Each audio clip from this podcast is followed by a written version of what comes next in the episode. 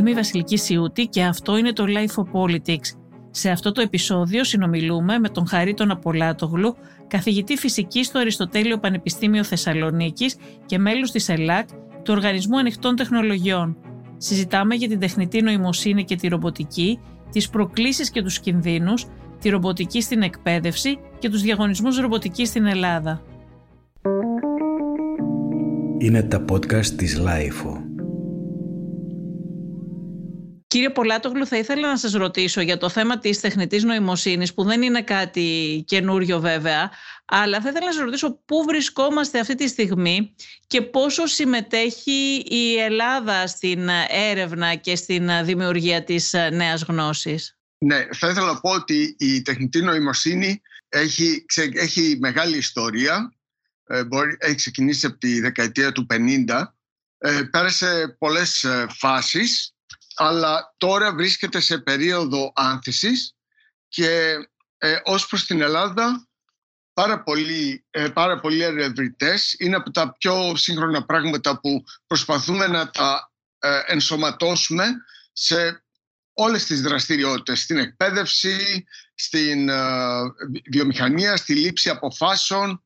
Ε, όλοι οι τομείς τώρα, αυτή την περίοδο, γίνεται πολύ έντονη έρευνα και στην Ελλάδα και παγκοσμίως με στόχο και σκοπό να εφαρμοστεί η καινούργια αυτή τεχνολογία ε, στην, στην καθημερινότητά μας. Η Ελλάδα έχει δηλαδή ερευνητές, έχει κέντρα... Και κέντρα αλλά και παρουσία στο, στις ε, δημοσιεύσεις και στην έρευνα και στις συνεργασίες. Εγώ γνωρίζω από τη δικιά μου πλευρά για την εκπαιδευτική τεχνολογία ότι γίνονται προσπάθειες και έρευνες στο να ε, βοηθηθεί η εκπαίδευση μέσα από την τεχνητή νοημοσύνη. Ε, μπορώ να φέρω ένα παράδειγμα, ε, έστω ότι έχουμε αναθέσει μια εργασία σε μαθητές να δουλέψουν σε ομάδα και η συζήτηση μεταξύ των μαθητών δεν προχωράει. Τότε υπάρχει ένα σύστημα που αναγνωρίζει ότι δεν ε, συνομιλούν τόσο πολύ, οπότε τους θέτει αυτόματα ερωτήσεις για να τους προκαλέσει το ενδιαφέρον και να συνεχίσουν τη συνεργασία. Αυτό γίνεται χωρίς την παρέμβαση του καθηγητή.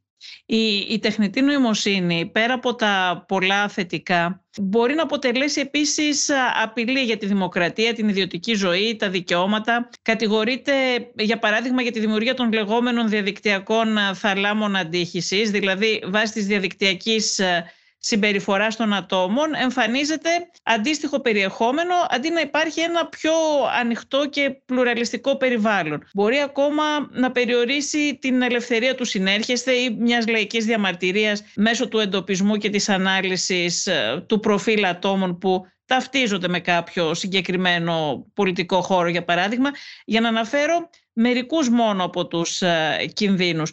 Πώς μπορούμε να έχουμε μια ανθρωποκεντρική κοινωνία που εξισορροπεί την οικονομική πρόοδο με την επίλυση των μεγάλων κοινωνικών προβλημάτων μέσω ενός συστήματος που ενσωματώνει σε σημαντικό βαθμό τον κυβερνοχώρο και τον φυσικό χώρο; Ε, αυτό το πρόβλημα της τεχνολογίας και τι, μπορεί, τι αλλαγές μπορεί να, ε, να, ε, να επιφέρει η τεχνολογία στην δηλαδή, κοινωνία. Δηλαδή, ξέρετε, κύριε Πολέτογλου, να μην περάσουμε δηλαδή πάλι όπως με το Facebook και με όλα αυτά, να μην γίνει επανάληψη όσων έγιναν εκεί που είδαμε ποιους κινδύνους μπορεί να έχει για την δημοκρατία, πώς μπορεί να γίνεται χειραγώγηση ή προπαγάνδα.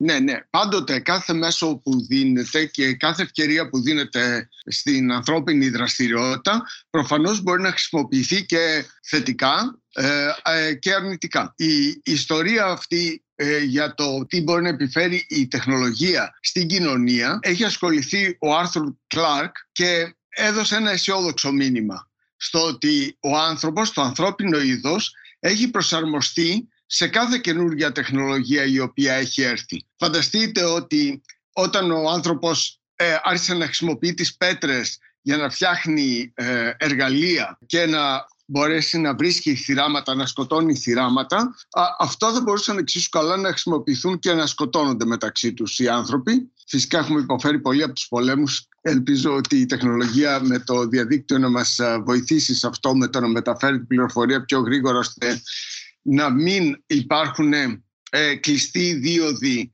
επικοινωνίας με τον κόσμο αλλά ε, πιο ανοιχτή δίωδη όπως υπάρχουν σήμερα. Αλλά πάντοτε οι πολλά πράγματα μπορούμε να τα ελέγχουμε εμείς τώρα. Δηλαδή αν, αν δεχόμαστε να μας κάνουν προτάσεις για ε, το τι θα δούμε στο, στο YouTube για παράδειγμα, υπάρχει δυνατότητα να το επενεργοποιήσουμε αυτό το πράγμα. Αν δεν μας αρέσουν αυτά που βλέπουμε, μπορούμε να ε, τροποποιήσουμε τις ε, προτιμήσεις μας. Οπότε, από τη δικιά μου τη μεριά το βλέπω ότι τώρα έχουμε περισσότερες ε, δυνατότητες να ελέγξουμε το περιεχόμενο που βλέπουμε. Είτε αν δεν μας ενδιαφέρει θα αφαιθούμε σε αυτό που μας προσφέρεται ή με αυτό που θέλουν περισσότερο οι εταιρείες να πετύχουν. Αλλά αν εμείς ε, είμαστε συνειδητοί, ε, μπορούμε να ε, επιλέξουμε εμείς το, αν το υλικό που θα βλέπουμε και αν δεν μας αρέσει να αλλάξουμε τρόπο από με τον οποίο ενημερωνόμαστε και άλλωστε υπάρχουν τώρα πάρα πολλοί τρόποι με τους οποίους μπορεί να ενημερωνόμαστε. Το κυριότερο θέμα με την τεχνολογία είναι να, να γίνει ο λεγόμενος τεχνολογικός εγγραμματισμός. Δηλαδή οι πολίτες να γνωρίζουν πώς να χειρίζονται την τεχνολογία και πώς να αποφεύγουν πράγματα τα οποία θα είναι, δεν, θα είναι, δεν θα τους αρέσουν ε, αλλά και μπορεί ασυνείδητα να τους επηρεάσουν. Αυτό ετοιμαζόμουν να σας ρωτήσω ότι η ανάπτυξη της τεχνητής νοημοσύνης αλλά και η συμμετοχή του κόσμου στα ωφέλη προϋποθέτει ψηφιακό γραμματισμό, τεχνολογικό όπως τον είπατε εσείς. Ναι. Πόσο τον, τον έχουμε κύριε Πολάτογλου; Αυτό δεν το έχουμε δυστυχώς τόσο πολύ και γίνονται προσπάθειες να αναπτυχθεί αλλά πρέπει να γίνει στο σχολείο κατά κύριο λόγο ε, από μικρή ηλικία γιατί τα παιδιά εκτίθενται στην καινούργια τεχνολογία πολύ περισσότερο από εμάς και σε πολύ μικρότερη ηλικία. Οπότε πρέπει να γίνει, να γίνει ο ψηφιακός εγγραμματισμός και ο τεχνολογικός εγγραμματισμός πρέπει να ξεκινήσει στο σχολείο Γίνεται τώρα μια προσπάθεια με, τις, ε, με τα εργαστήρια δεξιοτήτων. Δεν ξέρω πόσο επιτυχής είναι γιατί τις περισσότερες φορές γίνονται προσπάθειες χωρίς να έχουμε ανάδραση το αποτέλεσμα της ε, προσπάθειας ή κάποιους δείχτες που να μας δείχνουν ότι τα παιδιά τώρα έχουν, έχουν πετύχει ένα καλό επίπεδο ε, ψηφιακού και τεχνολογικού εγγραμματισμού. Ναι, νομίζω ότι μέχρι τώρα πάντως αυτά που είχαν γίνει ήταν σε πολύ λίγα πειραματικά κυρίως σχολεία, κάποια εργαστήρια ε, ρομποτικής και σε κάποια σχολεία μη πειραματικά, αν υπήρχε κάποιος καθηγητής με ιδιαίτερο μεράκι που ε, ήθελε να ασχοληθεί, περισσότερο σε τέτοιες πρωτοβουλίες κάποιων ανθρώπων έτσι πιο δραστήριων, πιο φωτισμένων, με, περισσότερη, με, με αγάπη στο θέμα αυτό. Αλλά κεντρικά από το Υπουργείο Παιδείας δεν υπήρχε κάποιος σχεδιασμός μέχρι τώρα. Τώρα δεν ξέρω κι εγώ αυτό το πρόγραμμα που λέτε κατά πόσο... Ε, νομίζω ότι δεν έχει... Τώρα περνάει αυτό και δεν, δεν ξέρω, έχετε εσείς μια εικόνα πιο συγκεκριμένη για το τι ακριβώς είναι αυτό που έχει εξαγγείλει και η Υπουργός Παιδείας; Εφαρμόζεται τώρα στα σχολεία τα πιλωτικά, αλλά το, όχι σε όλα τα σχολεία εφαρμόζεται. Το ζητούμενο, ε, προφανώς ε, ε, όλα εξαρτώνται όπως αναφέρεται από τον εκπαιδευτικό. Πόσο ε, καλά προετοιμασμένος είναι ο εκπαιδευτικός και πόσο μπορεί να μεταδώσει αυτό που γνωρίζει ή να κάνει τους μαθητές συμμέτοχους στον προβληματισμό και σε αυτά που γνωρίζει και αυτά που μπορούν μαζί να βρουν σαν ε, εμπειρία από, και, από, και εμπειρία και από τους μαθητές όλα αυτά εξαρτώνται και από τους εκπαιδευτικούς. Και Πάντως μέχρι τώρα δεν υπήρχαν εκπαιδευτικοί εξειδικευμένοι στα σχολεία που να γνωρίζουν το θέμα και το πεδίο αυτό και να μπορούν να το διδάξουν. Αυτό είναι αλήθεια. Αυτό είναι αλήθεια. Ε, πρώτη ανάθεση το έχουν τεχνολόγοι, δηλαδή μηχανικοί, μπορεί να είναι γεωπόνοι, ε, ε, τέτοιες ειδικότητες. Και μετά ακολουθεί οποιοδήποτε άλλο η ειδικότητα του ε, εκπαιδευτικού. Και αυτό είναι το ένα θέμα. Κατά πόσο είναι επιμορφωμένοι οι εκπαιδευτικοί να μπορούν να το κάνουν αυτό. Και το δεύτερο είναι τα αποτελέσματα.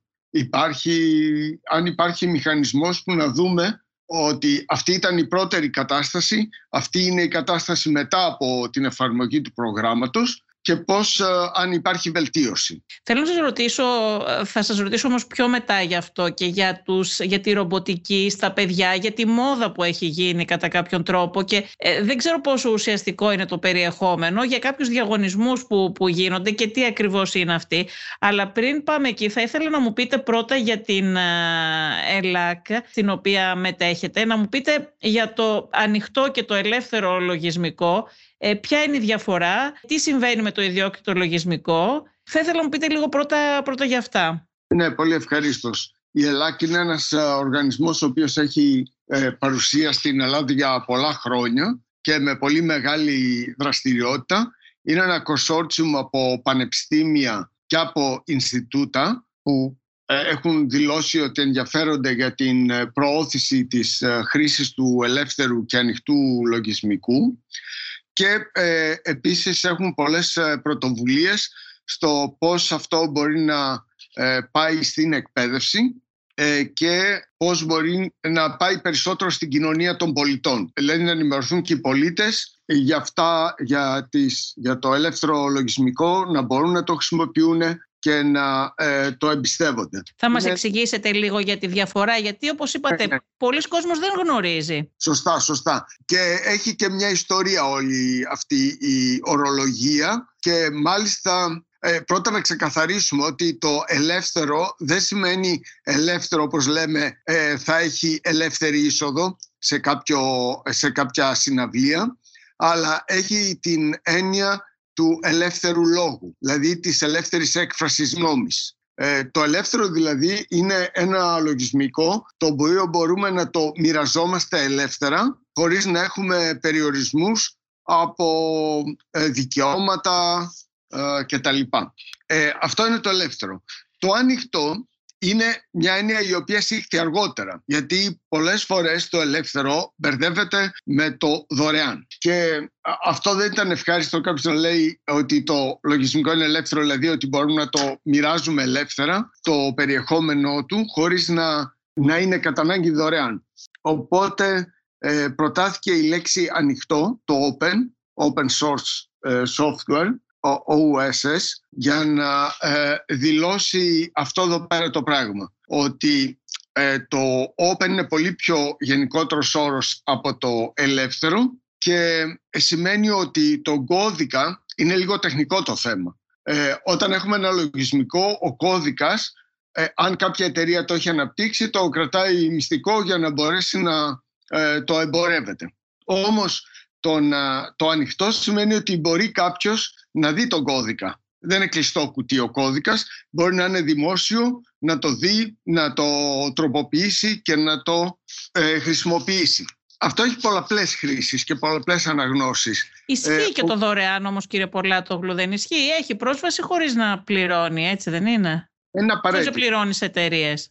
Ναι, δεν είναι απαραίτητο αν και γενικά ταυτίζεται ότι το ανοιχτό θα είναι και δωρεάν, δεν είναι απαραίτητο. Δηλαδή, μπορεί κάποιος να έχει ανοιχτό λογισμικό, να μπορεί κάποιος να διαβάσει τον κώδικα, αν μπορεί να τον καταλάβει, γιατί ο κώδικας δεν είναι κάτι που διαβάζεται εύκολα και κατανοείται. Δεν είναι ένα κείμενο που θα το διαβάσει κάποιος και θα μπορέσει να το καταλάβει. Είναι λίγο αποκρυφικό ούτως ή άλλως, αλλά μπορούν να το διαβάσουν άνθρωποι ε, που έχουν την ικανότητα να το διαβάσουν, να μάθουν από αυτό. Γι' αυτό ο ρόλος του ανοιχτού είναι πολλαπλός. Μπορούν ε, καινούργιοι προγραμματιστές να μάθουν, να πάρουν κομμάτια από αυτό τον κώδικα, γιατί τα, δεν χρειάζεται να ανακαλύπτουμε τον τροχό κάθε φορά. Μερικά πράγματα έχουν ανακαλυφθεί, μπορούν να ξαναχρησιμοποιηθούν. Και ούτως ή άλλως είναι ένα απόκτημα ε, της κοινωνίας ολόκληρης που προσπαθεί να βρει λύσεις στα προβλήματα.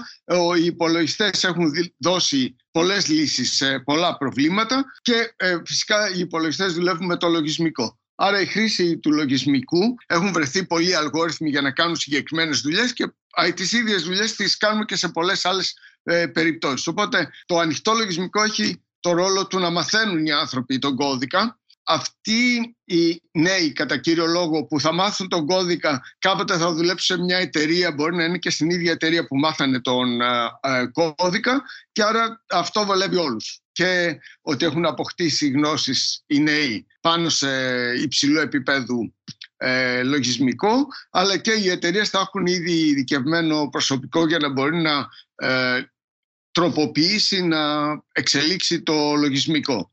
Οπότε είναι κέρδος για όλους. Ε, αλλά το ανοιχτό δεν σημαίνει ότι δεν μπορεί κάποιος να το ε, εμπορεύεται. Αν και σήμερα η σημερινή κατάσταση είναι ότι λίγες εταιρείες εμπορεύονται λογισμικό πλέον. Ο, γιατί η έμφαση έχει δοθεί περισσότερο στην παροχή υπηρεσιών και όχι στο ίδιο το λογισμικό. Το λογισμικό μπορεί να το έχει οποιοδήποτε, ε, αλλά το να παρέχει κάποιος υπηρεσίες ε, βάσει του λογισμικού είναι κάτι πολύ δύσκολο, δεν μπορεί να το κάνει οποιοδήποτε και οι, οι εταιρείες ουσιαστικά παρέχουν πλέον υπηρεσίες. Δεν τους ενδιαφέρει τόσο πολύ το λογισμικό, αλλά η υπηρεσία.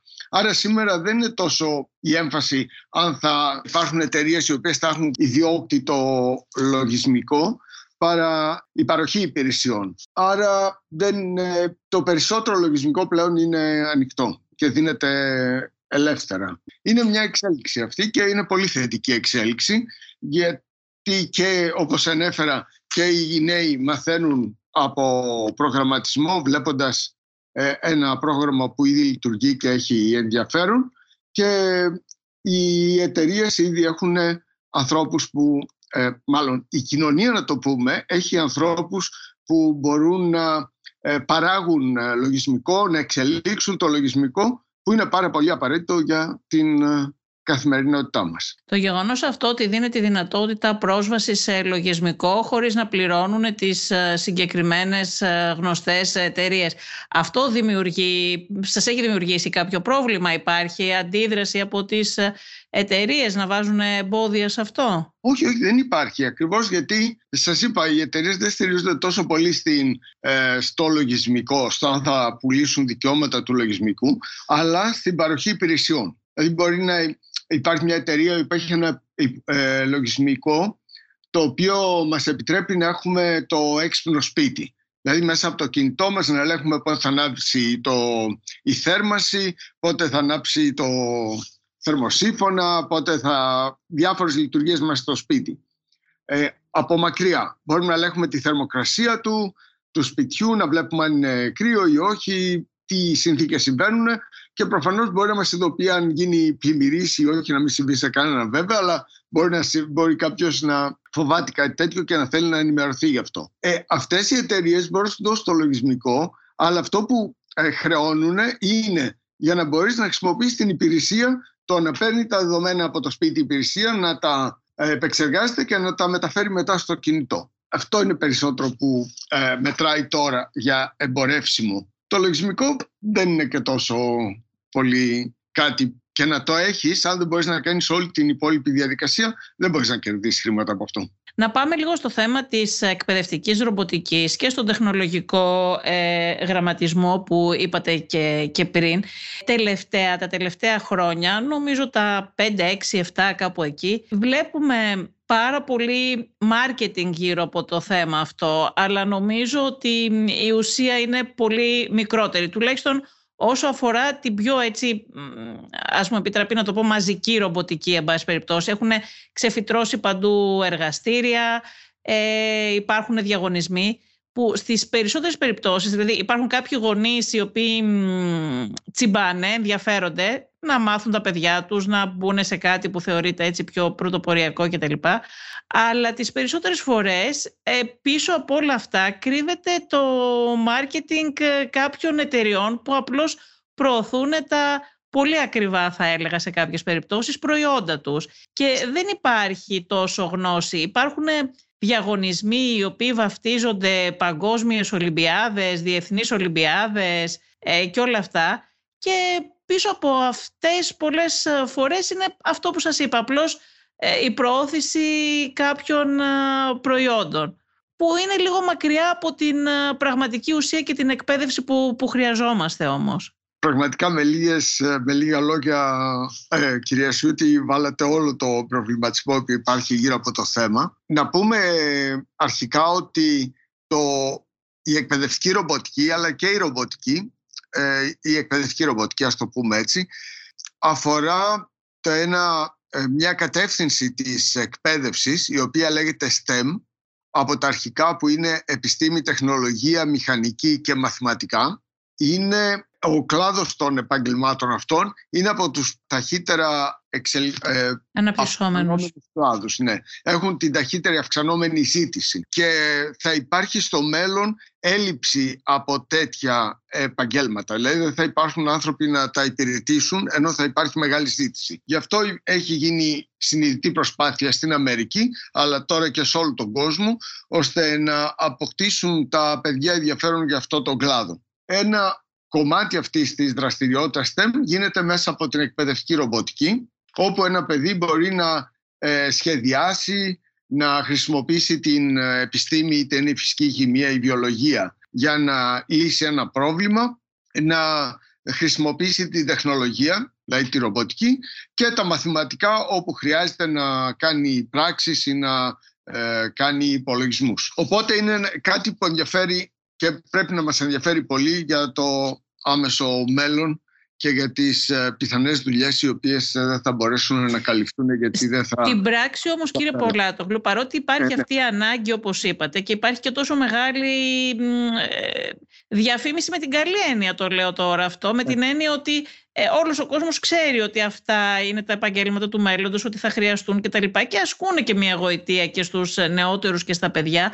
Παρ' όλα αυτά, ένα παιδί που θέλει πραγματικά να ασχοληθεί με την ρομποτική είναι πάρα πολύ δύσκολο στην πράξη σήμερα να, να βρει. Δηλαδή στο σχολείο του, τα περισσότερα σχολεία, παρά τα όσα λέγονται, δεν σου δίνουν αυτή τη δυνατότητα. Δεν δίνουν τη δυνατότητα σε ένα παιδί να μάθει πραγματικά να ασχοληθεί με τη ρομποτική. Και ακόμα και στα πανεπιστήμια. Είπατε πριν για τις γνώσει μαθηματικά, φυσική. Εσείς είστε φυσικός ο ίδιος, είστε καθηγητής σε πανεπιστήμιο. Ένας φοιτητής ε, δηλαδή, όχι μόνο στα, στα, στην πρωτοβάθμια και στη δευτεροβάθμια εκπαίδευση, αλλά ακόμα και στην τριτοβάθμια είναι δύσκολο. Ένας φοιτητής του μαθηματικού, ένας φοιτητής του φυσικού, που θέλει να ασχοληθεί με τη ρομποτική, τι δυνατότητες έχει σήμερα, που θέλει να μάθει; Να πούμε μερικές. Ε, έχει αλλάξει λίγο το μοντέλο της εκπαίδευσης. Με την έννοια ότι παλιά γνωρίζαμε το πανεπιστήμιο, θα μιλήσω για το πανεπιστήμιο και για την ε, ε πρωτο, ε, ε, τη σχολική εκπαίδευση, πρωτοβάθμια, δευτεροβάθμια. Αρχικά στο πανεπιστήμιο πηγαίναμε στο αφιτέατρο και παρακολουθούσαμε, είχαμε εργαστήρια, δίναμε μαθήματα κτλ.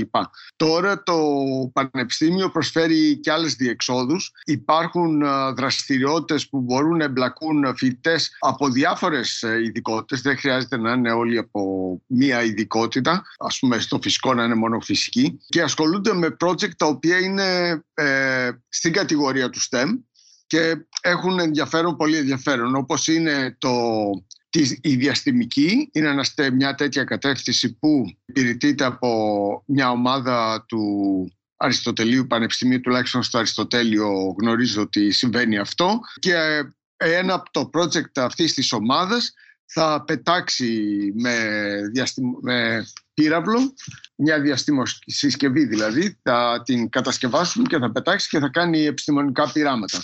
Οπότε υπάρχουν ε, φοιτητές από όλες τις ειδικότητες που ασχολούνται με αυτό. Δηλαδή Ένα... σε αυτό το project που λέτε ναι. εσείς, το οποίο είναι του Αριστοτέλειου προφανώς από ό,τι αντιλαμβάνομαι, ε, του, του φυσικού του Αριστοτέλειου, έτσι; Του φυσικού. Ε, η έδρα του είναι στο Πολυτεχνείο, αλλά εκεί δραστηριοποιούνται φοιτητές όσοι ενδιαφέρονται και έχουν γνώσεις από όλα τα τμήματα. Δηλαδή ένας, ένας φοιτητής σας για παράδειγμα στο φυσικό ναι, ναι. πρωτοετής μπορεί να πάει στο Πολυτεχνείο ναι, σε αυτό το project που δεν έχει τις γνώσεις αλλά τον ενδιαφέρει το, το πεδίο. Να πάει και να τους πει γεια σας θέλω να ασχοληθώ. Ε, ε, τώρα στο φυσικό εμείς έχουμε ένα άλλο, μια άλλη ομάδα πάλι που ασχολείται με τέτοια πράγματα και ένας από τους φοιτητές που ήταν σε αυτή την ομάδα τώρα βρίσκεται στην ομάδα που ασχολείται με το διάστημα. Ε, υπάρχουν Ξέρετε, γιατί σας ρωτάω, έχω την εντύπωση ότι αυτά είναι λίγο κλειστά και ότι αφορούν ε, παιδιά και άτομα που ήδη είναι πάρα πολύ ψαγμένα, ήδη από μόνα τους έχουν τις γνώσεις, είναι ένα πιο κλειστό κλαμπ. Δεν είναι τόσο, ε, δεν απευθύνονται τόσο μαζικά στους φοιτητές, δηλαδή όσοι θέλετε ελάτε εδώ και από το μηδέν θα ξεκινήσουμε και θα σας μάθουμε και θα ασχοληθείτε. Νομίζω ότι είναι για, για ανθρώπους που ήδη γνωρίζουν αρκετά αυτό που έχουμε στο φυσικό και εγώ το είμαι ο ψυχωτής αυτής της ομάδας ε, ξεκινάμε από τα αρχικά, δηλαδή από Arduino, από Raspberry Pi και δουλεύουμε σε αυτά και όποιοι θέλουν κάτι παραπάνω μπορούν να πάνε και σε αυτή την ομάδα που είναι για το διάστημα. Επίσης υπάρχει η Φόρμουλα 1 όπου κάθε χρονιά κατασκευάζουν μια Φόρμουλα 1 και μετέχουν και έχουν διακριθεί κιόλας ε, σε αυτό το θέμα πολύ Οπότε θέλω να πω ότι κάτι αλλάζει. Δεν, δεν θέλω να πω ότι είναι ικανοποιητικό. Σίγουρα θα ήταν να είναι περισσότερο. Ε, απλώς ε, δεν γνωρίζω αν είναι ευρέως γνωστό αυτό, το ότι υπάρχουν τέτοιες προσπάθειες. Το Πανεπιστήμιο δεν είναι το η αίθουσα διδασκαλίας μόνο, αλλά είναι και άλλες δραστηριότητες που προσφέρονται στους φοιτητές και εξεφεύγουν από τα τυπικά μαθήματα του Πανεπιστημίου. Αυτό τώρα βέβαια μας είπατε εσείς για μια πρωτοβουλία στο δικό σας χώρο, αλλά έχω ναι. την εντύπωση, μάλλον δεν είναι εντύπωση, είναι η, η, η, γνώση, γιατί γνωρίζω λίγο περίπου τι συμβαίνει. Αφορά πάρα πολύ λίγες σχολές, κύριε Πολάτογλου. Δεν υπάρχει αυτή η δυνατότητα στην πλειοψηφία των φοιτητών να έχουν πρόσβαση σε τέτοια project και σε αυτή τη γνώση. Συμφωνώ. Πρέπει να, γίνει, να γίνουν περισσότερα. Η ΕΛΑΚ προσπαθεί σε αυτό με το να ενεργοποιήσει τα πανεπιστήμια και να διεξάγει και η, και η ίδια της ε, διαγωνισμό ρομποτικής ε, ο οποίος στηρίζεται σε ανοιχτό λογισμικό και υλισμικό δηλαδή και το ο μικροεπεξεργαστής θα είναι ανοιχτός. Να εξηγήσουμε αυτό ότι εννοείται ότι, και να το πούμε εδώ πέρα, ότι για τα προηγούμενα χρόνια τα, είχαν ξεκινήσει κάποιοι διαγωνισμοί, οι οποίοι στην ουσία ήταν marketing, ε, προωθούσαν συγκεκριμένα προϊόντα από συγκεκριμένες ε, εταιρείες και με πανάκριβους ε, εξοπλισμούς. Εδώ και μερικά χρόνια, τελευταία πιο πρόσφατα, η ΕΛΑΚ έχει ξεκινήσει έναν διαγωνισμό ρομποτικής, ο οποίος είναι ανοιχτού λογισμικού όπως είπατε, δηλαδή δεν υποχρεώνεται τους συμμετέχοντες να πάνε σε μια συγκεκριμένη εταιρεία και να αγοράσουν συγκεκριμένο εξοπλισμό. Ε, ναι. Ο καθένας μπορεί να χρησιμοποιήσει ε, ό,τι θέλει και, και πολύ φτηνούς... Ε, το, ε, το υλισμικό, δηλαδή το hardware, είναι πολύ φθηνό. Να σας πω ότι ένας μικρός επεξεργαστής μπορεί να κοστίζει 7 ευρώ, δηλαδή είναι πάρα πολύ χαμηλό το κόστος και είναι επαναχρησιμοποιήσιμος και τα λοιπά. Ναι, πραγματικά... Ε, Αναφέρεστε στο, σε αυτό που είναι ο δικός σου διαγωνισμός, γιατί υπάρχουν άλλοι διαγωνισμοί στους οποίους σε υποχρεώνουν ναι, ναι, να ναι. πάρεις εξοπλισμό που στοιχίζει 600 ευρώ το minimum το... Αυτό είναι το, αλήθεια. Ναι, ναι. Kit.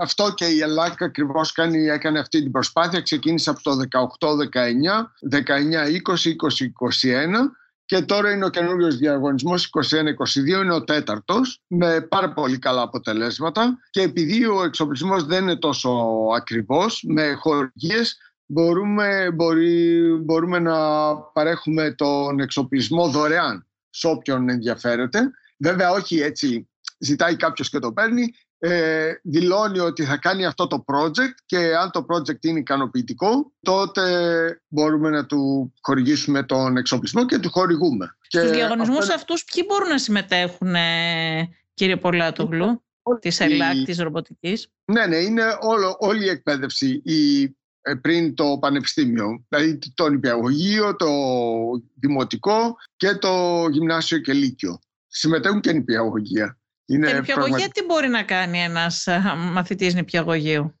ένα νήπιο. Υπάρχουν, υπάρχουν ρομπότ για τις διάφορες ηλικίες. Ε, οπότε κάποιος μπορεί να ετοιμάσει κάτι για... Ε, ε μπορεί να γράψει κώδικα ένα νήπιο. Ναι, ναι. Δεν, δεν είναι ακριβώς κώδικας. Είναι πατάει κουμπιά πάνω στο ρομπότ ή σε ένα χειριστήριο και το ρομπότ ακολουθεί τις εντολές που του έχουμε δείξει. Έχετε ε, δει ε, ενδιαφέρουσες ε, δουλειές αυτά τα χρόνια που κάνετε αυτό το διαγωνισμό; Ε, πάρα πολύ ενδιαφέρουσες. Ε, καταρχήν, ε, ο πρώτος διαγωνισμός, 18-19, έγινε με ελεύθερο το θέμα. Αλλά από το 19 και μετά έχει μια θεματική ο κάθε διαγωνισμός. Για παράδειγμα, το 19-20 ήταν για την κλιματική αλλαγή, το 20-21 ήταν για την τεχνητή νοημοσύνη και το, 20, ε, το φετινό 21-22 είναι για την κυκλική οικονομία. Οπότε έχει μια θεματολογία ε, η οποία ε, εισαγάγει τα παιδιά στο ότι πρέπει να λύσουν ένα πρόβλημα που αναφέρεται στην κυκλική οικονομία για παράδειγμα Δηλαδή το να φύγουμε από το μοντέλο το ε, σχεδιάζω, κατασκευάζω και αφού χρησιμοποιήσω κάτι το πετάω είναι να μπορώ να το ξαναχρησιμοποιώ το αντικείμενο. Είτε το ίδιο του, αυτό που έχω κατασκευάσει, είτε μέρη από αυτό να τα ξαναχρησιμοποιήσω. Αν ένα σχολείο, κύριε Πολάτογλου, θέλει να συμμετέχει στο διαγωνισμό αυτό, αλλά δεν έχει εκπαιδευτεί ρομποτικής, τι μπορούν να κάνουν αυτοί οι μαθητές; Ε, δεν χρειάζεται εκπαιδευτή ε, ρομποτική, δεν είναι κάποια ειδικότητα αυτή. Ε, μπορεί, υπάρχουν παραδείγματα δασκάλων οι οποίοι ενδιαφέρονται και μπορούν ε, και το κάνουν. Επειδή διδάσκω και στο μεταπτυχιακό ε, της, ε, του παιδαγωγικού τμήματος εκπαιδευτική ρομποτική και έχω αναλάβει και διπλωματικές εργασίες, έχω δουλέψει με φοιτήτριες σε αυτό το θέμα και πραγματικά ενδιαφέρονται πολύ και το χρησιμοποιούν και το κάνουν. Δεν είναι τόσο πολύπλοκα τα πράγματα στην εκπαιδευτική ρομποτική. Περισσότερο είναι να συσχετίσουμε τα παιδιά και να μελετήσουμε μαζί με τα παιδιά ε, προβλήματα τα οποία και να δώσουμε λύσεις σε προβλήματα τα οποία απασχολούν την κοινωνία μας σήμερα και αύριο και το κομμάτι, το πώς θα το υλοποιήσουμε με τον υπολογιστή δεν είναι τόσο πολύπλοκο. Ε, πρέπει να σκεφτούμε μία λύση και να ε, μπορέσουμε σχετικά εύκολα να δώσουμε τη λύση και με το ρομπότ. Ε, το ρομπότ δεν είναι τόσο εξωπραγματικό, ήδη έχουμε, έχει δουλευτεί πάρα πολύ καιρό. Έχουν κατασκευαστεί ρομπότ ή συστήματα που να αντιστοιχούν στην, που να αντιστοιχούν στην ηλικία των παιδιών που θα τα χρησιμοποιήσουν και στις δυνατότητες των παιδιών. Οπότε είναι κάτι που λειτουργεί συνάδελφοι δηλαδή εκπαιδευτικοί από την ε, πρωτοβάθμια, δευτεροβάθμια εκπαίδευση ε, μπορούν και καθοδηγούν τα παιδιά τους και τα εμψυχώνουν στο να ε, συμμετάσχουν και να παράγουν έργα τα οποία είναι πραγματικά πολύ αξιοθαύμαστα και πολύ δημιουργικά. Πάντως, κύριε Πολέτογλου, έχω παρατηρήσει και κάτι άλλο. Ω στο δικό σας διαγωνισμό δεν ξέρω ακριβώς τι γίνεται, αλλά σε κάποιες περιπτώσεις αυτών των άλλων διαγωνισμών των πιο εμπορικών που έχω παρακολουθήσει όπως σας έχω πει έχω δει πολλές φορές να παρουσιάζεται ένα ρομπότ ως προϊόν της εργασίας των παιδιών ενώ στην πραγματικότητα ε, το έχει φτιάξει κάποιος έμπειρος γνώστης. Δηλαδή να εμφανίζεται κάτι ως δουλειά κάποιου χωρίς να είναι η, η δουλειά του στην πραγματικότητα. Ναι. Αυτό πώς το εξασφαλίζεται στο δικό σας διαγωνισμό; Κοιτάξτε, μην, ε, μιλήσουμε τόσο γενικά, γιατί εγώ γνωρίζω πολλούς συναδέλφους οι οποίοι με πολύ μεράκι δουλεύουν. Αυτό δεν πιστεύω ότι πολλοί θα το δεχόταν. Μπορεί κάποιοι να το δεχτούν, είναι η εξαίρεση. Μην δώσουμε την εντύπωση, παρόλο που ε, μπορεί να το κάνει κάποια εταιρεία κτλ. Το θέμα είναι του κόστους, αν κάποιος έχει το χρήματα να το δώσει. Αλλά απ' την άλλη δεν νομίζω ότι πολλοί θα δεχόταν να πάρουν κάτι έτοιμο και να το δείξουν. Ε, ε πολλοί ενδιαφέρονται να μάθουν. Η εξαίρεση είναι αυτή. Τώρα για τη δική μας ε, την περίπτωση ε, εξασφαλίζεται στο ότι το θέμα είναι ελεύθερο, πρέπει τα παιδιά να δουλέψουν. Φαίνεται η προσπάθεια αν είναι των παιδιών ή όχι. Δεν είναι κάτι που δεν μπορεί να το ξεχωρίσει κάποιος. Υπάρχει η ομάδα η οποία κοιτάζει τα project που έχουν ε, υποβληθεί, τα βαθμολογεί, ε, όλα αυτά γίνονται δημοκρατικά. Θέλω να πω ότι δεν είναι μια ομάδα κλεισμέ, κλειστή από, έναν, ε, από δύο-τρία άτομα οι οποίοι θα κάνουν την κρίση και όλα αυτά. Υπάρχουν πάρα πολλοί οι οποίοι ελεύθερα δηλώνουν ότι τους ενδιαφέρει να βοηθήσουν και ε, βοηθάνε σε αυτή τη διαδικασία. Πόσο αισιόδοξος είστε κύριε Πολάτογλου για το επόμενο διάστημα ότι θα γίνουν αυτά που πρέπει να γίνουν και τι, τι χρειάζεται να γίνει αυτή τη στιγμή για να, για να υπάρξει αυτή η ψηφιακή και ο ψηφιακός και ο τεχνολογικός γραμματισμός των ε, νέων ανθρώπων; Να πούμε ότι αυτή η προσπάθεια πρέπει να είναι διαρκής. Δεν είναι κάτι που το μαθαίνει κανείς και τελειώνει και τα πράγματα εξελίσσονται συνέχεια. Χρειάζεται προσαρμογή συνεχής. Οπότε δεν είναι κάτι που ε, τελειώνει ή κάτι που να πούμε ότι φτάσαμε στο 100% και άρα ε, είμαστε εντάξει. Ένα θέμα όμως που, έχει, ε, που είναι σημαντικό είναι ότι κάποια πράγματα στην τεχνολογία ξεπερνιούνται και δεν θα πρέπει να ασχολούμαστε με πράγματα που έχουν ξεπεραστεί. Ε, και πρέπει να ασχολούμαστε με τα καινούργια πράγματα, με τις καινούργιες τεχνολογίες οι οποίες δοκιμάζονται τώρα, βρίσκονται στην δημιουργία τους, στην εξέλιξή τους Οπότε είναι κάτι που εκεί πρέπει να δοθεί έμφαση. Να ξεχωρίζουμε ποιες τεχνολογίες πλέον έχουν ξεπεραστεί και δεν μας ενδιαφέρουν. Αυτό έχει γίνει στην τεχνητή νοημοσύνη, είπαμε ξεκίνησε τη δεκαετία του 50, πέρασε από πάρα πολλά στάδια, πολλές τεχνολογίες δοκιμάστηκαν στη ε, τεχνητή νοημοσύνη και δεν συνέχισαν να τα, να τα προχωρούν. Εμφανίστηκαν καινούργιες ιδέες, προχωρούμε τις καινούργιες ιδέες, οπότε είναι η συμμετοχή σε όλες αυτές ε, τις καινούργιες ιδέες που ε, έχουμε να κοιτάξουμε. Είχα ακούσει και τον κύριο Μπλέτσα σε μια συνέντευξη κάποτε που έλεγε ακριβώς αυτό που επισημάνετε κι εσείς ότι πόσο γρήγορα ξεπερνιέται η τεχνολογία γιατί υπάρχει συνεχώς καινούρια γνώση και έλεγε ότι πόσο οι σπουδές που έκανε και ο ίδιος πριν από μερικά χρόνια πόσο έχουν πλέον ξεπεραστεί και πόσο σε άλλο επίπεδο βρίσκεται πλέον. Γι' αυτό και νομίζω ότι σε εκείνη τη συνέντευξη τον είχα ακούσει να συμβουλεύει και τους νέους που θέλουν να ασχοληθούν με το θέμα αυτό να κάνουν πιο κλασικές ε, σπουδές. Ε, εσείς τι θα, τι θα προτείνατε στους νέους ανθρώπους που θέλουν να ασχοληθούν με την ρομποτική και με την τεχνητή νοημοσύνη; Είναι λίγο δύσκολη αυτή η ερώτηση για το τι μπορώ να προτείνω.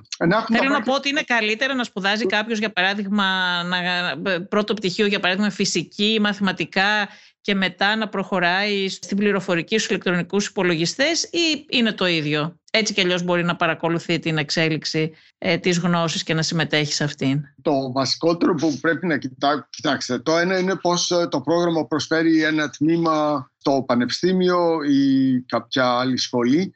Ε, αυτό είναι το ένα. Το άλλο είναι το πώς θα δει τα πράγματα ο φοιτητής και αυτό που πρέπει να κοιτάξει, αλλά και οι μαθητές είναι προσπάθεια αυτή, να μάθουν πώς να μαθαίνουν. Δεν είναι να ε, πάρουν να διαβάσουν και να μάθουν απ' έξω έναν ορισμό ή κάποιους τύπους και να τους χρησιμοποιήσουν, αλλά να μπορούν να ερευνούν το διαδίκτυο, να βρίσκουν τι έχει ενδιαφέρον, να βρίσκουν τι είναι σημαντικό, τι δεν είναι σημαντικό και να προχωρήσουν σε αυτό. Οπότε να μάθουν πώς να μαθαίνουν. Είναι ένα βήμα, δεν είναι τόσο εύκολο, Ποιος το μαθαίνει αυτό στους νέους, κύριε Πολάτογλου, αυτό είναι το βασικότερο, όπως είπατε, αλλά ποιος τους το μαθαίνει αυτό, είτε στην πρωτοβάθμια, είτε στη δευτεροβάθμια, είτε και στην τριτοβάθμια ακόμα; Ήταν από τους στόχους των αναλυτικών προγραμμάτων και είναι κατά βάση πάντοτε αυτός ο στόχος.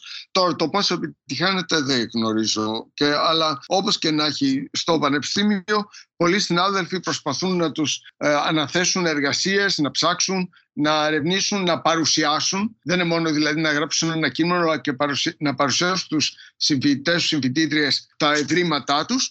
Και αυτό βοηθάει στο ότι όλοι μαθαίνουν από τους άλλους. Δηλαδή, αν ένας φοιτητής παρουσιάσει ένα θέμα, ένας άλλος θα παρουσιάσει άλλο, μια φοιτήτρια κάποιο άλλο θέμα και οπότε όλοι θα μάθουν, ε, θα αλληλοδιδαχτούν από ό,τι έχει ερευνήσει ο καθένας. Και συμμετέχουν σε όλη αυτή τη διαδικασία, ότι ερευνώ, παρουσιάζω, ακούω άλλους και συγκρίνω, σκέφτομαι κτλ. Είναι διαδικασίες που πολλοί συνάδελφοι από ό,τι ξέρω, τουλάχιστον όσους γνωρίζω, προσπαθούν να το κάνουν αυτό. Δεν ξέρω πώς αλλιώτικα μπορεί να γίνει. Είναι και από τη μεριά των ε, πολιτών και των φοιτητών να, και των μαθητών να ενδιαφερθούν για αυτά τα πράγματα. Ε, τους προτρέπω να συμμετάσχουν, θα έχουν τη βοήθειά μας. Η Ελλάδα έχει ορίσει επιτροπές αναπεριφέρεια Οπότε όσοι θέλουν και έχουν απορίες και θέλουν ε, βοήθεια κτλ. μπορεί να αναζητήσουν βοήθεια. Αρκεί να Μπορείτε να, να μας πείτε και ο, ο φετινός διαγωνισμός τι θέμα θα έχει και από πότε ε. μπορεί να στείλει κάποιος μια αίτηση; Ο φετινός διαγωνισμός το θέμα του είναι η κυκλική οικονομία. Ε, Όπως είπαμε, το παλιό μοντέλο είναι να φτιάχνουμε κάτι, να το χρησιμοποιούμε και μετά να το πετάμε. Το θέμα είναι ότι πρέπει να το φτιάξουμε με τέτοιο τρόπο ώστε τα μέρη του να μπορούμε να τα ξαναχρησιμοποιήσουμε. Υπήρχε μια οδηγία παλιότερα για την αυτοκινητοβιομηχανία ότι το 70% των, των εξαρτημάτων ενός αυτοκινήτου θα έπρεπε να είναι επαναχρησιμοποιήσιμα. Δεν ξέρω πόσο έχει υλοποιηθεί αυτό, αλλά αυτό σημαίνει λίγο πολύ κυκλική οικονομία. Ότι φτιάχνω κάτι και δεν τερματίζεται η ζωή του εξαρτήματος από τη στιγμή που τερματίσει η χρήση, τερματιστεί η χρήση της συσκευής αλλά μπορεί να μέρη της συσκευής να ξαναχρησιμοποιηθούν. αυτούσια. Αυτό λοιπόν θα είναι το θέμα του φετινού διαγωνισμού. Ναι, ναι. Ε, στην ιστοσελίδα της ΕΛΑΚ που είναι απλώς elac.gr μπορούν να βρουν όλες τις πληροφορίες για τον διαγωνισμό και το, οι ημερομηνίες είναι η 22 πρώτου, δηλαδή 22 Ιανουαρίου του 22 θα είναι η ημερομηνία υποβολής των προτάσεων συμμετοχής. Αυτό είναι η πρόταση συμμετοχής. Προτείνω να, συμμετω...